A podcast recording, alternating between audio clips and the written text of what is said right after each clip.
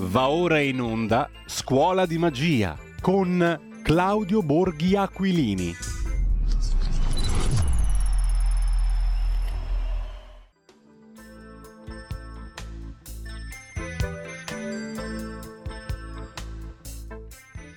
E la linea va subito a Giulio Cainarca.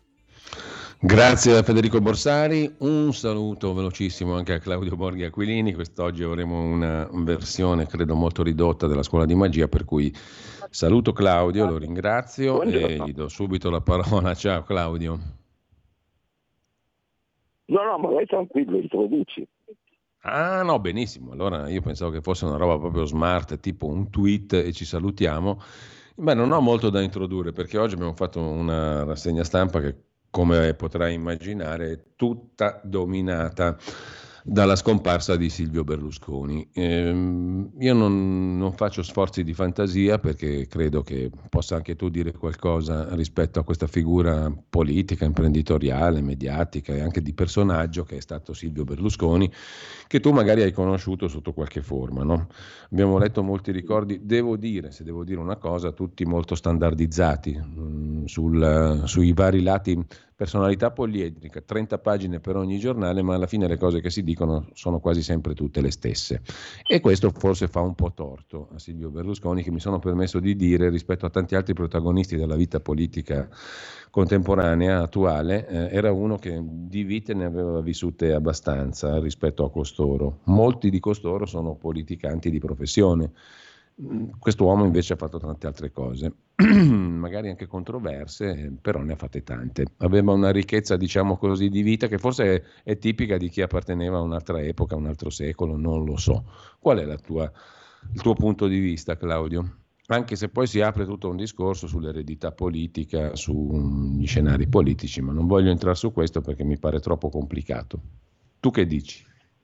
Ma ehm, diciamo che tanti nani prima di arrivare al suo livello credo che avrebbero bisogno di scale molto lunghe, ecco, mettiamola così, eh, perché eh, ha avuto, mi vorrebbe dire, una capacità di impatto in tutto quello che ha fatto, eh, che insomma io penso che sia opportuno riflettere, no? vale a dire, eh, in un ambiente clamorosamente chiuso come tutti gli ambienti dove è andato a operare. E lui è arrivato e sempre, si è sempre imposto. Eh, ma eh, insomma, pensiamo un attimo, no? il mondo delle, dell'edilizia a Milano, sì. eh, anni 70-80, è la cosa più chiusa del mondo perché Milano è una città storicamente ehm, chiusa fra le sue mura, insomma, no? mi verrebbe da dire. Cioè, mm. eh, c'era ehm, periferie anonime, eh, un, un, centro eh, che, che, è sempre quello praticamente dal Medioevo, chiuso nella cerchia di naviglie. Lui è arrivato e ha detto faccio un'altra città. No? Infatti si è pensato Milano 2, no? cioè, già lì si capiva l'ambizione dell'uomo, dice non è che faccio un appartamento, faccio una mm. casa, no?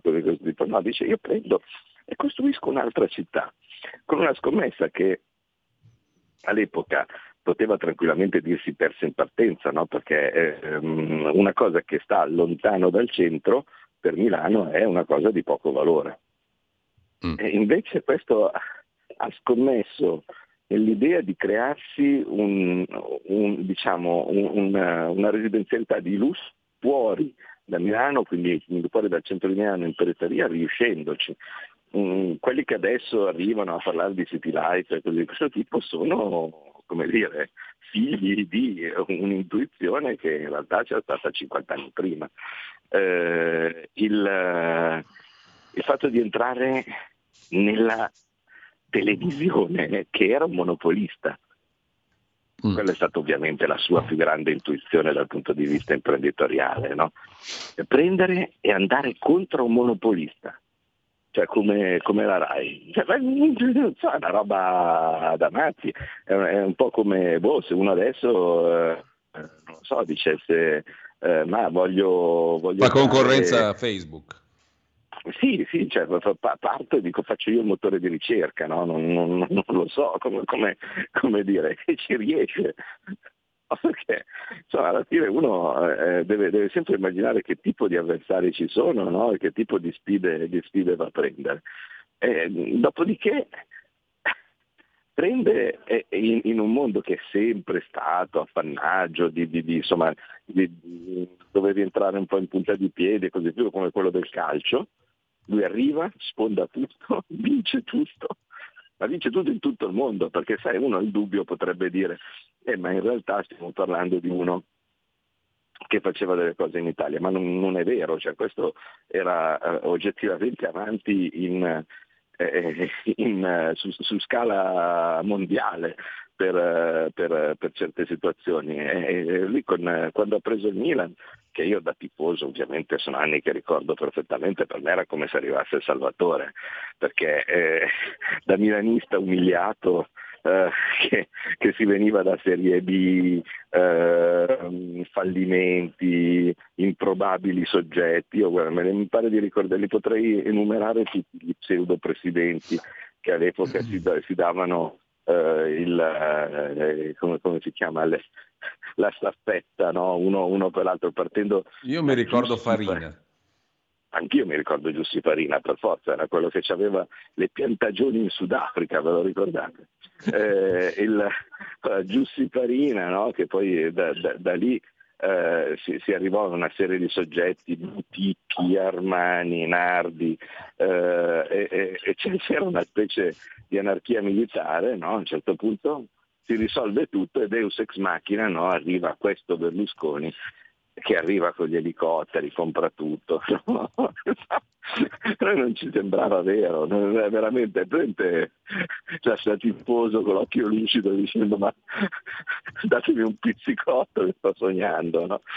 E, e, e dall'altra parte il fatto, poi se uno volesse pensare ovviamente cosa è stata poi la, la cosa più difficile e più clamorosa che ha fatto è stata la politica perché a un certo punto lui dice mi rompono le balle quelli della politica e faccio io.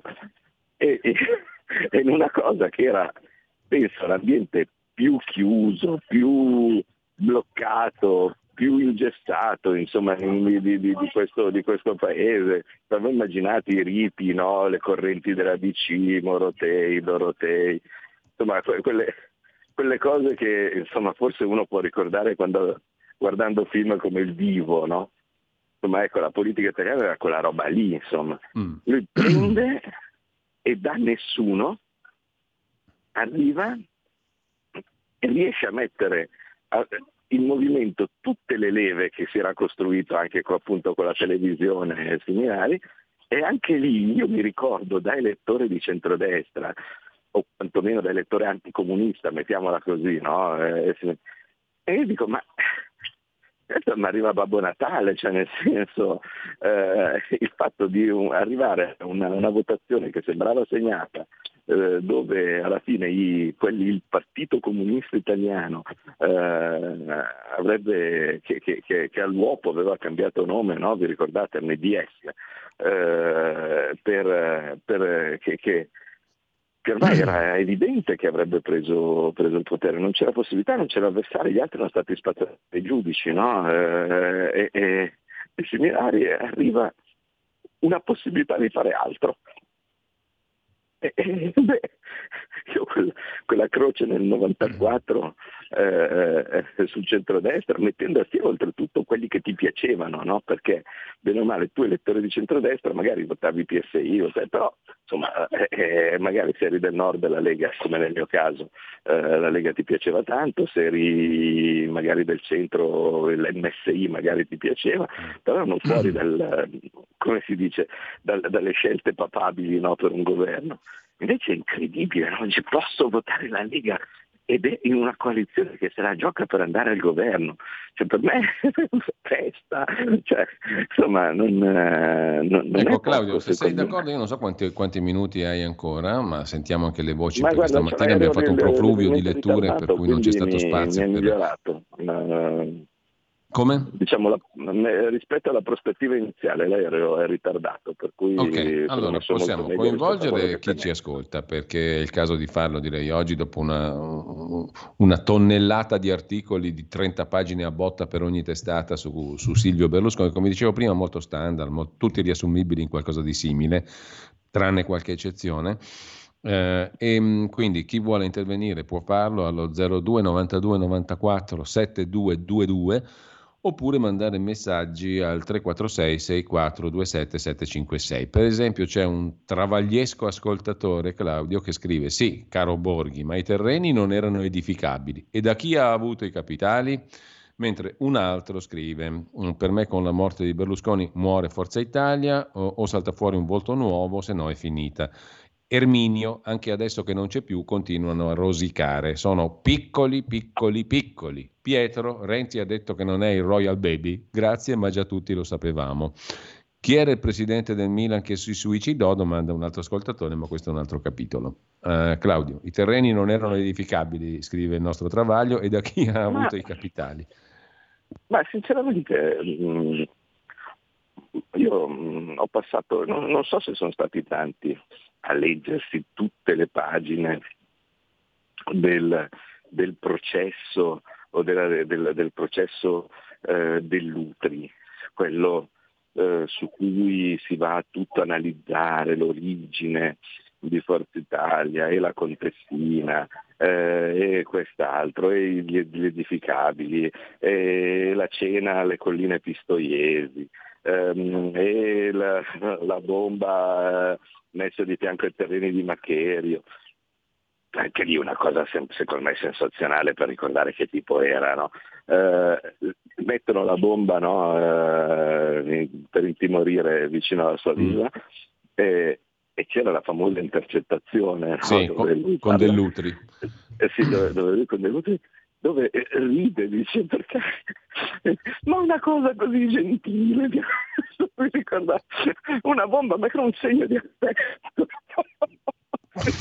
che non so, trovare... confi- confina con la geografia quasi, tra virgolette. Comunque, un episodio incredibile effettivamente ma assolutamente sì, riusciva a trovare l'aspetto divertente anche in, in, situazioni che erano oggettivamente per tutti sarebbero state assolutamente drammatiche. Eh, infatti a me questo aspetto, a te che piace diciamo così ogni tanto qualche, eh, qualche margine di letteratura o segnali, questo aspetto un po' da palazzeschi, no? A trovare. Cioè, un lasciatemi divertire, no? Cioè, un, con tutti che cercavano di riportarlo dentro in certi binari, no? Perché? Ma, no, eh, ma lui invece voleva proprio lasciatemi divertire, non rompetemi i coglioni con tutte queste robe qua. Io ho voglia di essere così. E quindi mm, pazienza se eh, le, le, vostre regole dicevano che prima era così, così, così. ma poi però il travaglio appunto, eh, il travaglio in, in, in sedicesimi no? che, abbiamo, che abbiamo fra i messaggi, dico io me ne sbatto pazzescamente di quello che può essere stato il, eh, chi erano e se erano edificabili, se non erano, per un motivo semplice, che per quanto mi riguarda io non ho mai fatto l'imprenditore, quindi non, non, saprei, non saprei dire. Ma le regole erano le stesse per tutti. Ma perché cosa credete che gli altri cosa facevano? Che, che, che, che se, se, c'era la possibilità di, virgolette, piegare le regole da una parte all'altra, gli altri non lo facessero. Oh, ma si veniva da mani pulite. cioè, dove, dove in una maniera o nell'altra ti raccontavano che tendenzialmente la cosa normale era prendere e passare la mazzetta da una parte e dall'altra per riuscire ad avere. Quindi le regole erano uguali per tutti, lui era semplicemente più bravo, dato il set di regole che tutti usavano. Ecco, c'è un ascoltatore che chiede se conosci Marta Fascina, perché non ha mai sentito un suo intervento o ragionamento. Sì, uh, c'è un aneddoto su Marta Fascina o Fascina. Eh, Fascina. Quando, oh. quando eh, fui eletto deputato, eh, arrivai eh, a Roma e praticamente ero, ero, ero, ero, lì a Roma per altre cose, eh, guardando sul, sul, sul, telefonino perché mi domandavo dicendo ma adesso che faccio? Cioè presente una delle prime cose che succede quando uno viene eletto deputato è chiedersi no? E mo? cosa, cosa, quando è che mi presento, cosa faccio?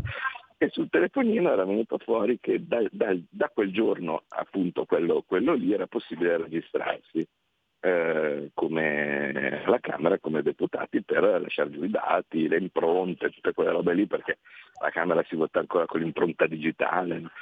E allora io dico, beh, sono qua, ci vado. Sebbene non fossi vestito benissimo, no? però avevo, quantomeno la giacca ce l'avevo, mi presento alla Camera dove, ah, onorevole, piacere, eh, vada al terzo piano eh, e, e, e, lì stanno facendo le registrazioni. E eh, la Marta Fascino Fascina era prima di me in fila. Io la guardai, aveva questi capelli no, un po'... Io la guardai e dissi, e chi è Lady Gaga? Perché aveva una... Uh, mi ricordo distintamente questo pensiero, no? Perché ci assomigliava un po' a, a Lady Gaga, bellissima ragazza, eh, se, se devo dire. E, e, però diciamo non esattamente la prima persona che uno immaginava di trovarsi no? Facendo, andando, a fare, andando, a fare, il deputato, di solito ti aspettavi qualche catorcio reduce da cento consigli provinciali no? o similari, e invece c'era, c'era costei e attaccammo il discorso, insomma, quando dice ah no, Forza Italia, se sarete in campagna, va bene. Quindi è sostanzialmente la prima collega che io ho visto entrando, entrando alla Camera. Nel palazzo, da, diciamo. Da deputato. Mm. Allora, intanto Poi abbiamo no, volendo ho degli aneddoti anche sulla conoscenza diretta di Berlusconi, se volete, perché come, come non, non, ho capito cioè, eh, poi, no, poi volendo se volete, ho degli aneddoti anche sulla conoscenza diretta di Berlusconi. Ecco, no, quello ci interessa, che, vedo, vedo che, a me mi interessa. Intanto però passiamo sarà... una telefonata, poi ti chiedo subito di raccontarceli questi aneddoti mh, mm, sulla conoscenza diretta con Silvio Berlusconi. Anzi, modestamente io gli intitolerei la scuola di magia qui, si parva licet, diciamo così. Assolutamente. Eh, intanto abbiamo una telefonata, pronto? Sì, buongiorno Giulio, buongiorno a Claudio Borghi, sono il Walter. Due, due domande per, uh, per, Claudio Borghi. La prima, non pensa che, come già tu stamattina Giulio hai detto, l'entrata in campo, la discesa in campo di Berlusconi sia servita un po' da argine all'esplosione della Lega? La Lega l'hai detto tu stamattina, il Lombardia al 50%, a qualcuno faceva paura. Seconda domanda, Gualtieri dice che ha firmato senza il consenso del Parlamento. Vogliamo applicare il codice cavalleresco nei confronti di Gualtieri? Perché è una cosa impossibile. Questo di testa sua, di sua iniziativa, con le capacità, eh, come dire, non dico mentali, con le capacità tecniche per le quali è noto, si mette a firmare il MES. Volevo l'impressione, la, la considerazione di Claudio Borghi. Saluto. Bene, eh, Claudio. Allora, su quest'ultima cosa ovviamente sarebbe stata probabilmente l'argomento eh, del giorno se non ci fosse mm. stata la notizia eh, tragica della morte di Berlusconi, ma eh, è indubbio che si sarebbe parlato del, del, dell'assurda questione Gualtieri, MES eh, e, e, similari, ma vabbè comunque io adesso vado giù a Roma apposta per eh, iniziare a scrivere la denuncia, per cui insomma, il codice cavalleresco non dura più, ci sono i tribunali e, e, e verrà mandato per, eh, verrà, lo denuncerò per, per eh, infedeltà in affari di Stato e poi vediamo se, a me sembra che, che, che il reato sia palese. Eh, come sempre sappiamo, poi quando ci sarà di mezzo la magistratura non posso promettere niente, ecco, posso solo promettere di denunciare, poi dopo eh, eh, la, responsabilità sarà al, al procuratore se, se, deciderà di procedere. Ehm, perché appunto se privo di mandato e anzi contromandato parlamentare, questo appunto non sapendo nulla di nulla va e si mette e, e, e dà l'assenso e, e, come si vanta di aver fatto e contratta eh, per conto dell'Italia. No?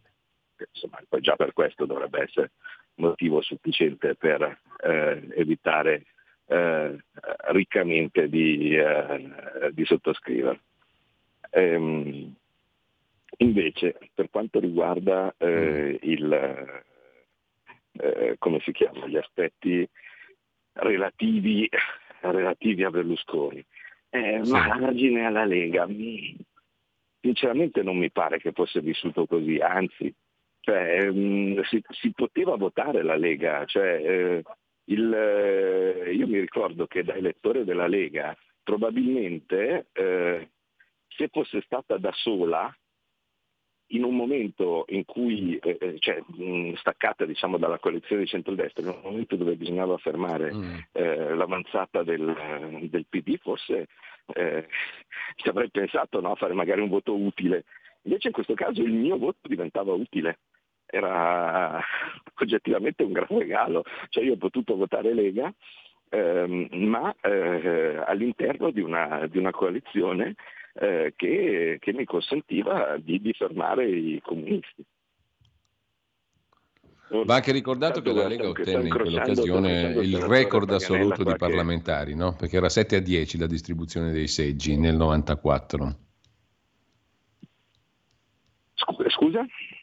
No, dico, ricordavo che la Lega nel 94, quando nasce Forza Italia, ottenne il record assoluto di parlamentari, perché il buon Bossi negoziò un 7 a 10, 7 candidati della Lega su 10 al nord, no? quindi ebbe uno, strapi, uno, strepito di voti. Assolutamente sì, è per questo che insomma, non mi sembra che ehm, diciamo, l'ipotesi che l'ascoltatore avanza, cioè che sia stato un argine. Ma alla crescita della Lega. Possa... L'ipotesi l'ho fatta anch'io, diciamo, perché in effetti mi ricordavo le ultime elezioni provinciali del 93 in Milano e Lombardia, la Lega stava superando il 50% e mi sono permesso Beh, di osservare metto, che comunque era un partito fatto di gente sconosciuta che arrivava giù dalle valli, dalla profonda pianura padana, dalle province erano molto più sconosciuti di quello che era Silvio Berlusconi, che già faceva parte del regime, tra virgolette. No? certo, Giulio, scusa, ti devo mettere giù un secondo perché devo passare i controlli. Ciao. Benissimo, ci risentiamo tra pochissimo. Intanto noi andiamo avanti con eh, le vostre osservazioni, dopo tante chiacchiere che vi ho letto io stamattina, decine, decine e decine di pagine, prevedibilissimo del resto. Eh, comunque, al di là di questo, le vostre osservazioni le potete mandare al 346 64 27 756 oppure telefonando in diretta allo 02 92 94 7222. Luciana da Udine ci scrive: Mi piacerebbe sapere come mai un uomo politico miliardario come lui non abbia mai ricevuto inviti a far parte del gruppo Bilderberg dipende da quali gruppi uno si affiglia, diciamo così. Mm, I gruppi di potere sono anche di, differenziati, tutto sommato, non c'è solo il Bilderberg. Ci sono tante altre belle logge, loggette più o meno coperte, nascoste, visibili, invisibili, questo di fatto, eh, a prescindere da Berlusconi. Comunque, mm, della fascina abbiamo detto, poi eh, c'è chi scrive, per me con la morte di Berlusconi, l'abbiamo già detto anche questa, muore Forza Italia. Chi ci aumenterà le pensioni adesso?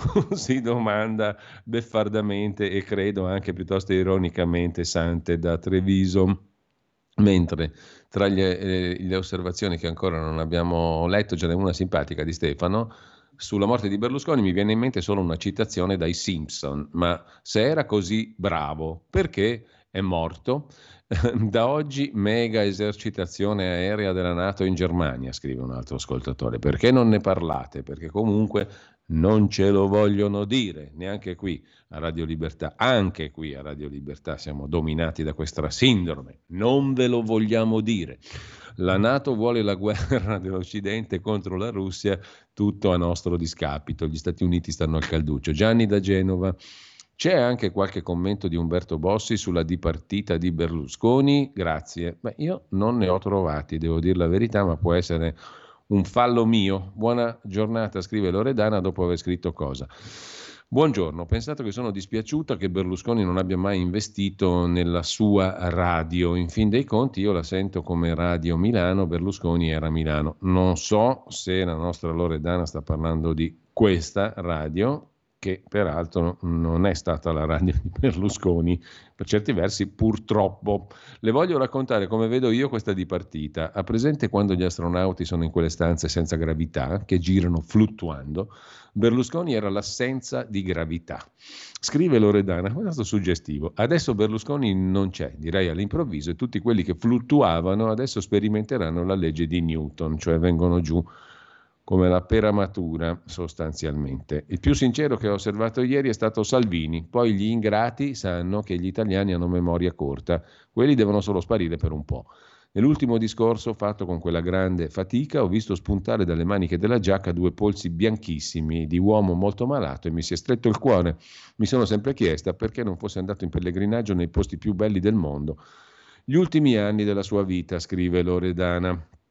Ho paura che adesso, morto Berlusconi, Putin ha mano libera sull'Italia, scrive un altro ascoltatore. Intanto è tornato Claudio Borghi Aquilini. Stavo leggendo i messaggi, Claudio, ma sono anche molto curioso di sapere eh, i tuoi ricordi, chiamiamoli aneddoti o comunque ricordi diretti che riguardano direttamente Silvio Berlusconi. Rieccoti intanto e grazie. Beh, allora, comunque, in passato diciamo le cose che vi ho raccontato che erano di gratitudine iniziale dove io ero assolutamente passivo, no? l'unica cosa che potevo portare era il mio voto eh, e, e, o, la, la, mia gioia nel tifoso, insomma.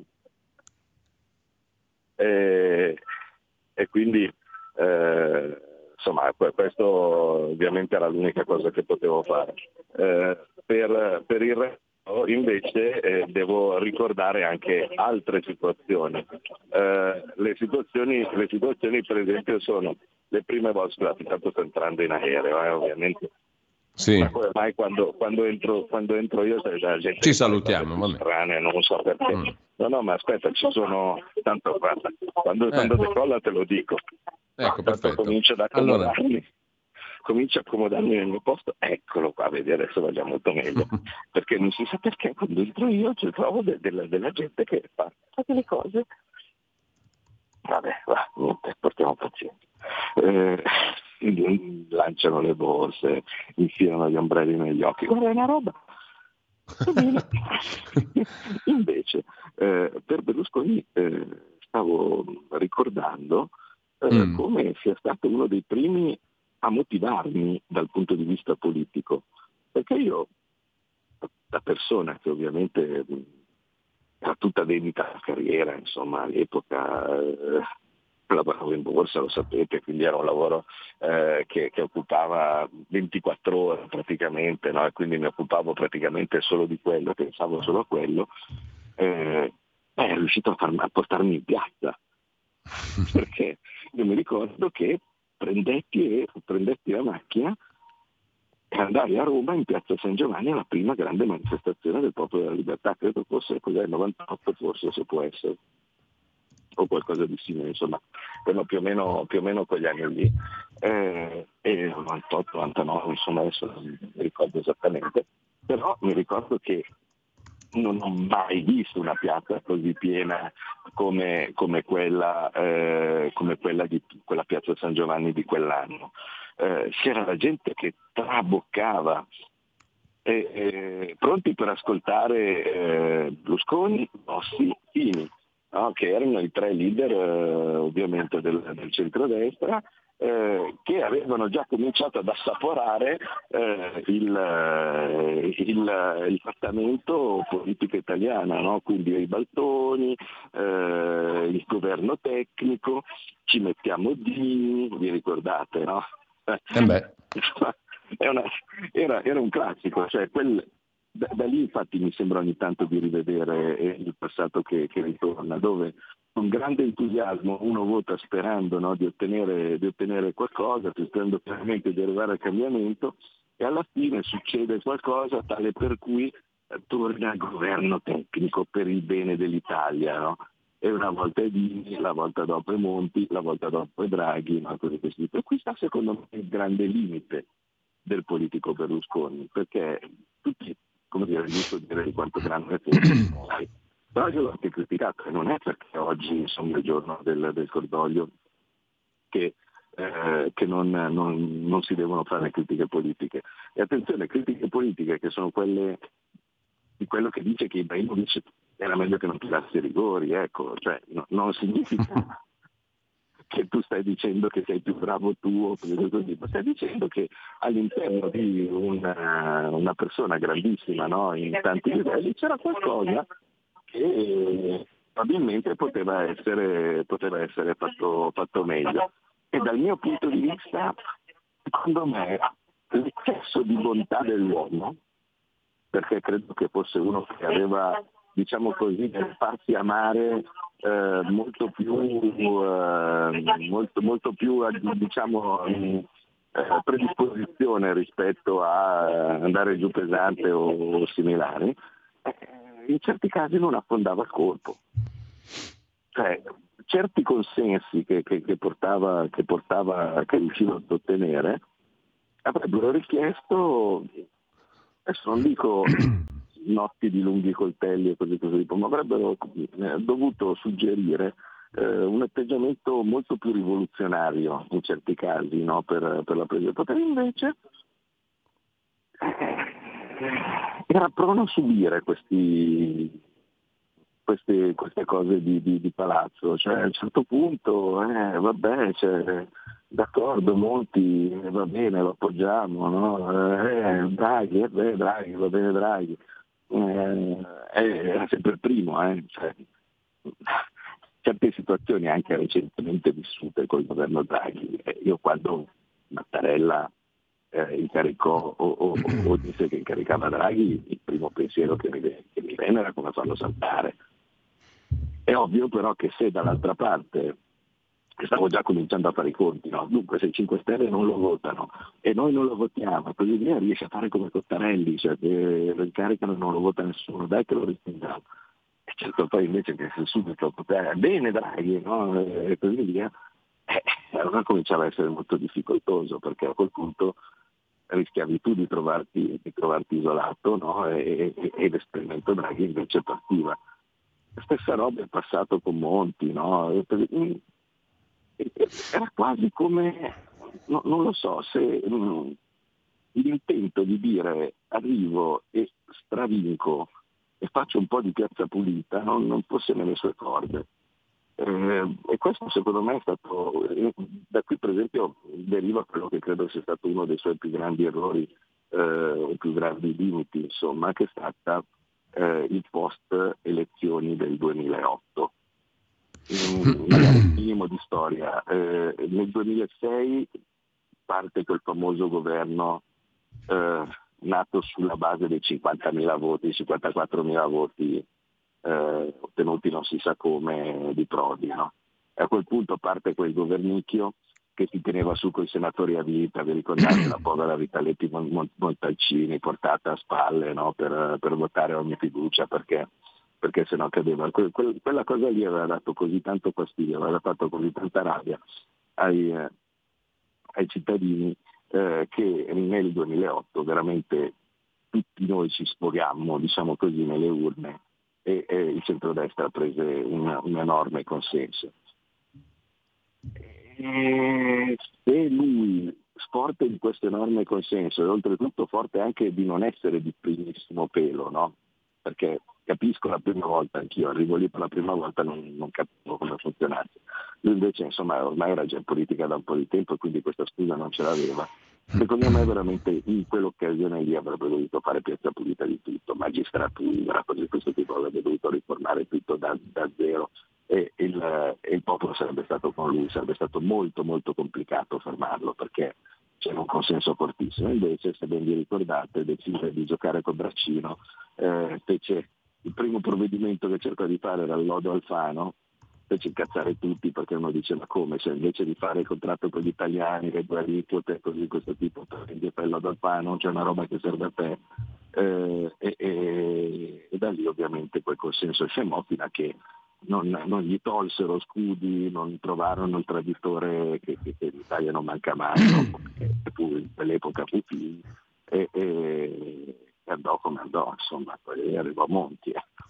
Cioè una roba allora, che, che era Claudia, eh, la regia mi impone un 10 secondi di stop, l'abbiamo protratto rispetto alle 10 ma non importa e quindi facciamo un piccolissimo stop. C'è un ascoltatore in attesa di intervenire e c'è un messaggio molto simpatico di Piero che poi ti leggo. Vai. Stai ascoltando Radio Libertà, la tua voce libera, senza filtri né censure, la tua radio.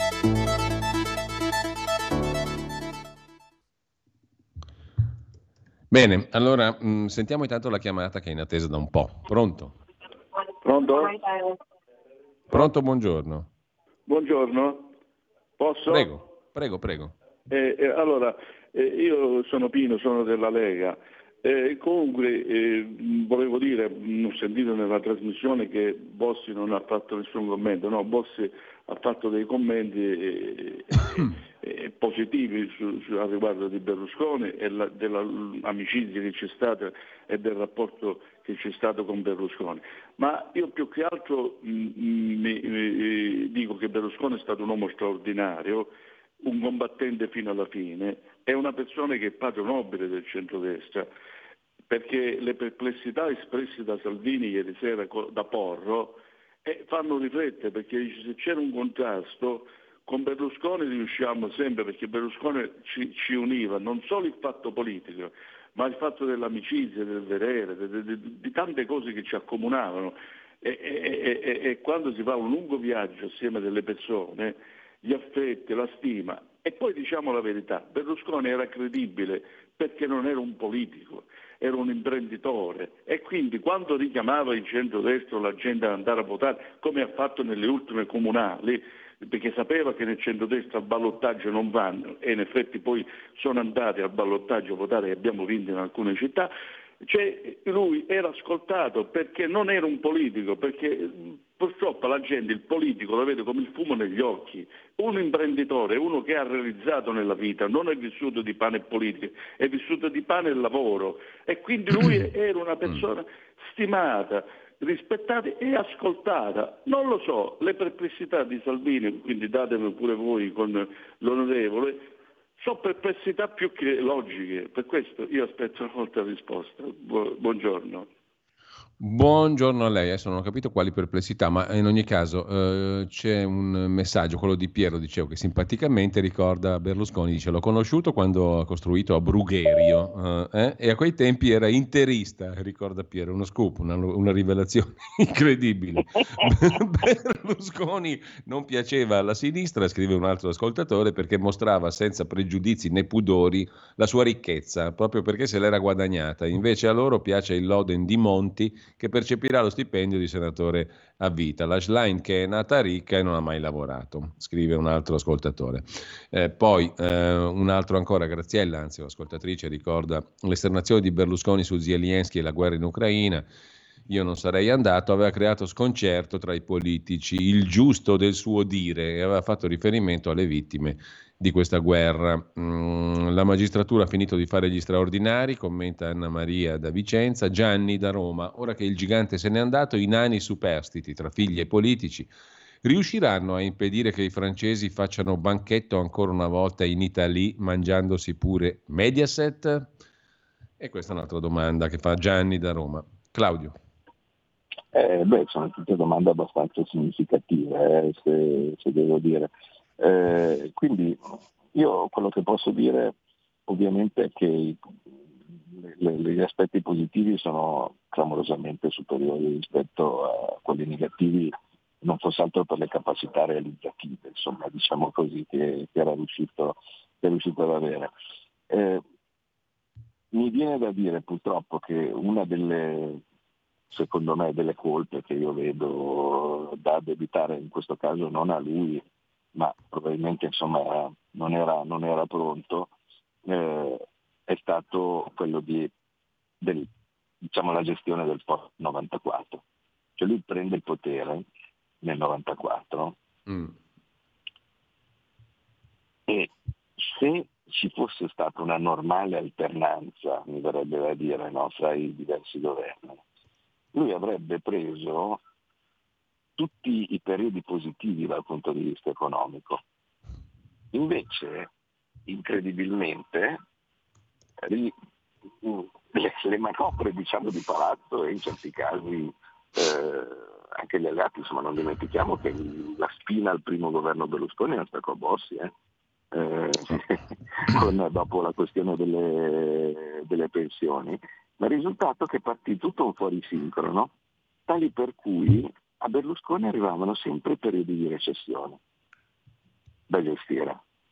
Cioè, io quasi non mi ricordo una volta che lui col centrodestra arrivava al governo con periodi buoni dal punto di vista economico.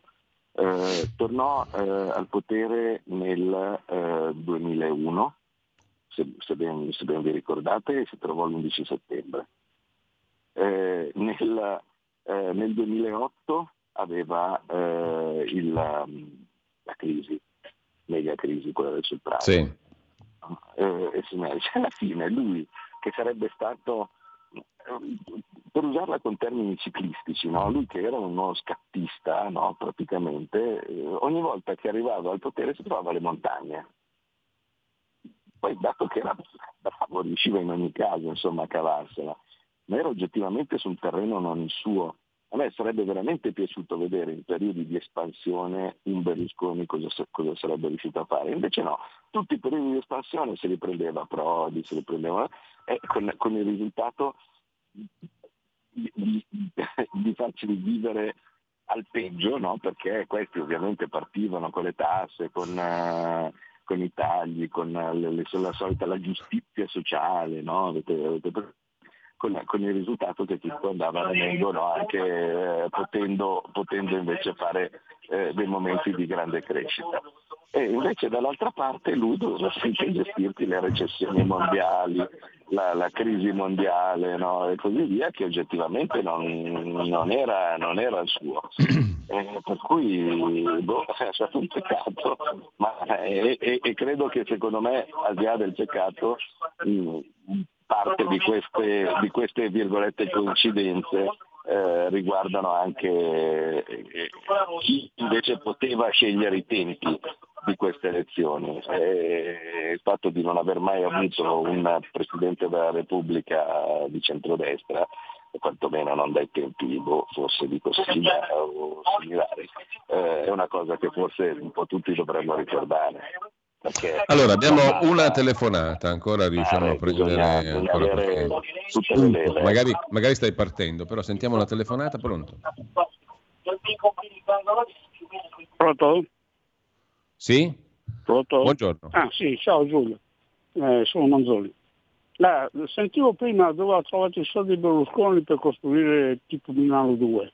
Semplicemente ha avuto le mutui da due, due banche svizzere attraverso la banca Rasini dove prima era il direttore del padre di Berlusconi.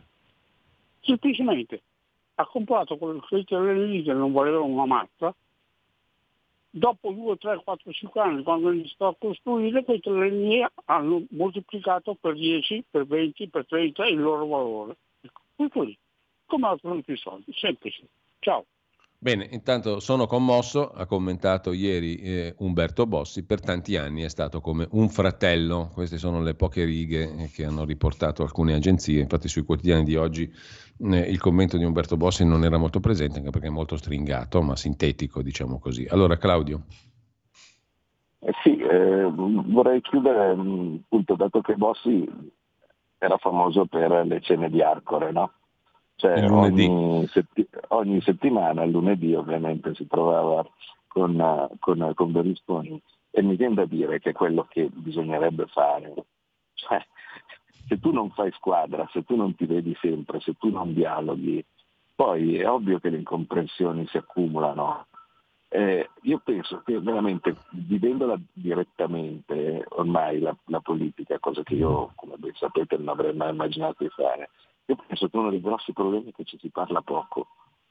Cioè sono tutti convinti di sapere sto cazzo. E invece non è così. La politica non è che io so le cose e tu la devi fare, la politica è fare il 51%. E quindi bisogna mettersi intorno a un tavolo, dirsi tutto quello che c'è da dire e ogni cena e ogni riunione così si esce fuori meglio.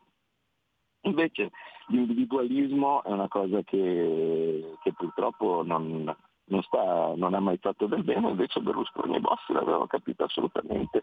Cioè, siamo molto diversi, sì, siamo, siamo diverti, diversissimi, sì, ma ciononostante gli italiani ci danno la nostra fiducia e noi ogni lunedì ci mettiamo a, a, a tavola e cerchiamo di trovare un modo operandi. Questa era la cosa giusta che diciamo, ha seguito l'errore iniziale no, di Bossi, quello di staccare la spina nel, nel 94. che indica anche la grandezza dell'uomo, eh? cioè sia di Berlusconi che di Bossi, cioè vale a dire eh, capire cosa, cos'erano gli errori e, e, e riuscire, riuscire, a porvi rimedio al di là degli orgogli personali e, e degli insulti che erano volati, no? perché insomma vi ricordate, no? eh, non è che c'era stata una parentesi dove, dove Bossi era tenero no? nei confronti di Berlusconi, eppure eh, riuscire a passarci sopra, riuscire a, a capire che, che, ci sono degli interessi ulteriori rispetto Insomma, a... Giorgia, Giorgia cena da sola. Eh, Giorgia secondo me dovrebbe cenare un po' di più con gli altri, ecco, mi verrebbe da dire, perché eh, alla fine ne viene, ecco, mi verrebbe da dire. Io vorrei lasciarvi ricordando proprio sì. una, una, mia esperienza a tavola con Berlusconi. Eh. Quando, quando, andai, eh, l'ho già raccontata insomma, altre volte, ma insomma, vale la pena di raccontarla. Quando mi portarono eh, a, alla villa di Berlusconi eh, per dirgli le mie, le mie, teorie strane sull'euro, no? Eh, e, e fecero tutto dei gran, dei gran preparativi, dicendo ah, mi raccomando, non lo contraddica eh, eh, perché lui non gradisce. Eh, eh, arrivo eh, alla fine al suo cospetto dove il mio quello che mi portava lì era in grande ritardo, perché mi ricordo come fosse oggi, era il giorno in cui c'era la protesta dei forconi e quindi era stato bloccato in un blocco del traffico mm. da, sul, sul rettilineo di Monza. Eh, e quindi eh, insomma io avevo uno slot di 15 minuti, il mio presentatore, diciamo così, purtroppo morto anche lui, eh, mi, eh, era arrivato con, con 12 minuti di ritardo, quindi ne avevo 3 minuti allora lui arriva, fa, guardi mi spiace, noi dovremmo ovviamente fare un altro appuntamento perché oggi abbiamo solo tre minuti, eh, quindi, però insomma mi dica, e io, eh sì sì, io volevo parlare delle questioni relative alla moneta perché, ah beh sì, no certo la moneta, però teniamo presente che eh, il fatto è che la cosa importante è che adesso c'è la Cina, no? E io gli faccio, no guardi, la Cina non c'entra nulla. io il mio interlocutore perse otto extra history, no? che dall'altra parte Berlusconi mi guarda un po' così e nel silenzio, io che ero abituato ormai ai tempi televisivi, no? gli sparo dentro in quei tre minuti tutto quello che mi veniva in mente sull'euro. E al momento mi guarda un po' così e fa, però guardi che io così non l'avevo mai eh, valutata la questione ma lei ha qualcosa da fare, non è che vorrebbe rimanere a pranzo, tranquillo, che quei tre minuti no, diventavano poi quattro ore perché eh, mi invitò a pranzo, c'era il, anche il solito pranzo che lui faceva con uh, tutto il suo inner circle, no? C'aveva, eh, quindi a tavola c'era Confalonieri, c'era Ghedini, c'era la figlia Marina, no? e di questo tipo eh, e si parlò di economia in modo molto, molto aperto, cioè prendere uno che non era nessuno come me all'epoca e essere così interessati insomma anche a quello che dicevo e tutto è stata una bella esperienza. Poi allora... mi arrivarono, mi arrivarono ovviamente delle cose perché poi lui partiva mm. no? sempre, l'ultimo che arrivava lo affascinava che mi chiamava Sallusti dicendo perché io ero editorialista del giornale eh, mm. all'epoca mi chiamava Sallusti e mi dice ma mi ha detto la Daniela anche ND, NDR mm. che, che, Berlusconi è impazzito dopo che, che ti ha sentito mi ha detto che tu sei il prossimo responsabile economico di Forza Italia guardo le telefono dicendo boh, ma veramente io sto già lavorando con Salvini però era già partito no, in in quarta, poi ovviamente eh, anche lì eh, il fatto che eh, gli affascinamenti durassero abbastanza poco perché tipo un mese dopo andò a parlare con Renzi e fece il patto del Nazarena, quindi di tutte le mie idee andavano lievemente in contrasto con questa, con questa prospettiva e quindi eh, si, si, lasciò perdere. Comunque insomma era, è, un, è stato un, mezzogiorno, un pomeriggio che ricorderò sicuramente sempre. Allora, anche questo ha un suo bel significato, questo episodio che ci hai raccontato. Io ti ringrazio Claudio, alla fine siamo riusciti a fare una puntata direi normale di Scuola di Magia. buon viaggio, buon lavoro, eh, buona restante settimana. Grazie a Claudio Borghi Aquilini, ci risentiamo quantomeno settimana prossima. Eh, e intanto vi leggo un paio di messaggi che sono rimasti indietro. Berengario in Subrico da Roma saluta e chiede che fine ha fatto l'indagine della Padania sul Berlusconi di un paio di decenni fa, quella roba vecchissima di Max Parisi che abbiamo letto qualche tempo fa. Comunque i terreni da paludi ad edificabili qualcuno li ha modificati in ufficio comunale e gratis quel qualcuno non lavora mai, arguisce il nostro ascoltatore. Non aver preteso nuove elezioni, scrive un altro, quando c'è stato tradimento di Fini ha comportato avere tutti i presidenti della Repubblica di sinistra. Poi c'è un ascoltatore che ci inoltra un messaggio da Viaggio al termine della notte, una citazione da Louis Ferdinand Céline, è appena uscito un suo libro, dicono molto bello, io non l'ho letto, Guerra, che eh, sono appunti di Céline che sono stati pubblicati molto postumi sul concetto e sulla prassi, purtroppo, e sull'ascito della cosa orribile che è la guerra, è in libreria in questi giorni. Eh, comunque, mh, una citazione da Céline, la vita è questo, una scheggia di luce che finisce nella notte Ciao Silvio. Così con questo direi a Federico in regia chiudiamo e chiudiamo anche con uno di quelli che sono stati musicalmente eh, i compagni di viaggio, uno dei compagni di viaggio di Silvio Berlusconi. Come dimenticare Mariano Apicella? Eh, ne sentiamo un brano anche per leggerezza.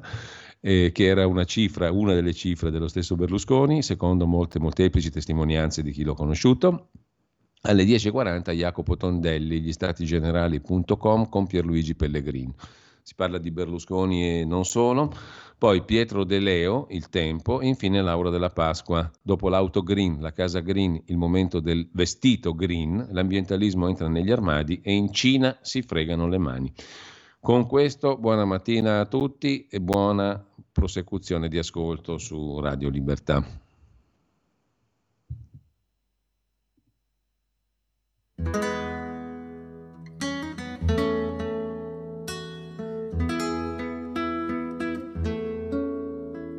Amore, amore mio, mon amour, lo sai, non ti aspettavo proprio più.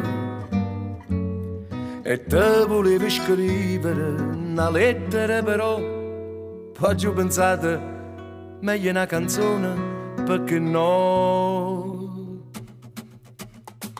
Teneva voglia pazzi di vedere, teneva voglia pazzi di passare. La sasta bocca bella più bella non ci sta. La sasta bocca dolce più dolce non ci sta. E mo che tu stai qua, non so che già fa. Si già riderò chiagnere perché è una felicità tu mo dici a me. Te voglio bene voglio solo a te.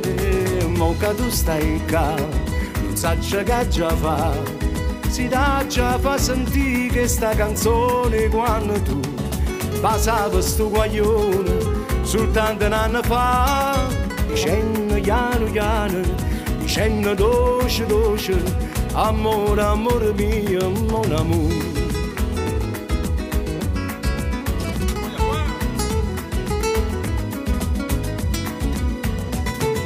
pareva un'avventura e niente più, soltanto una stagione e niente più.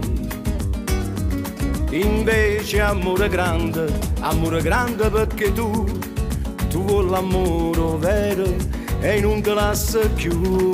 E mo che tu stai qua, non saccia che già fa, si già riderò chiagnere perché è una felicità tu mo dici a me, te voglio bene voglio solo a te.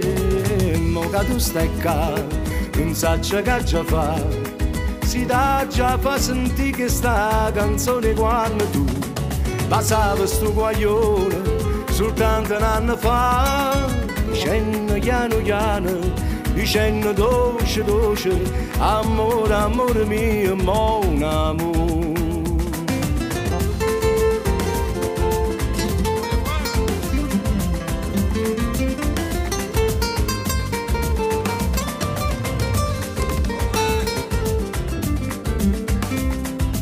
Voglio bene, voglio solo a te. E mo che tu stai qua, non sai che ci fa. Si dà già fa sentire che sta canzone quando tu Passavi sto guaglione soltanto un anno fa. Dicendo piano piano, dicendo dolce dolce Amore, amore mio mon amour.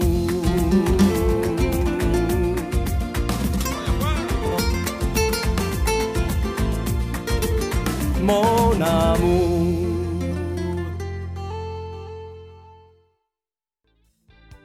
Avete ascoltato Scuola di Magia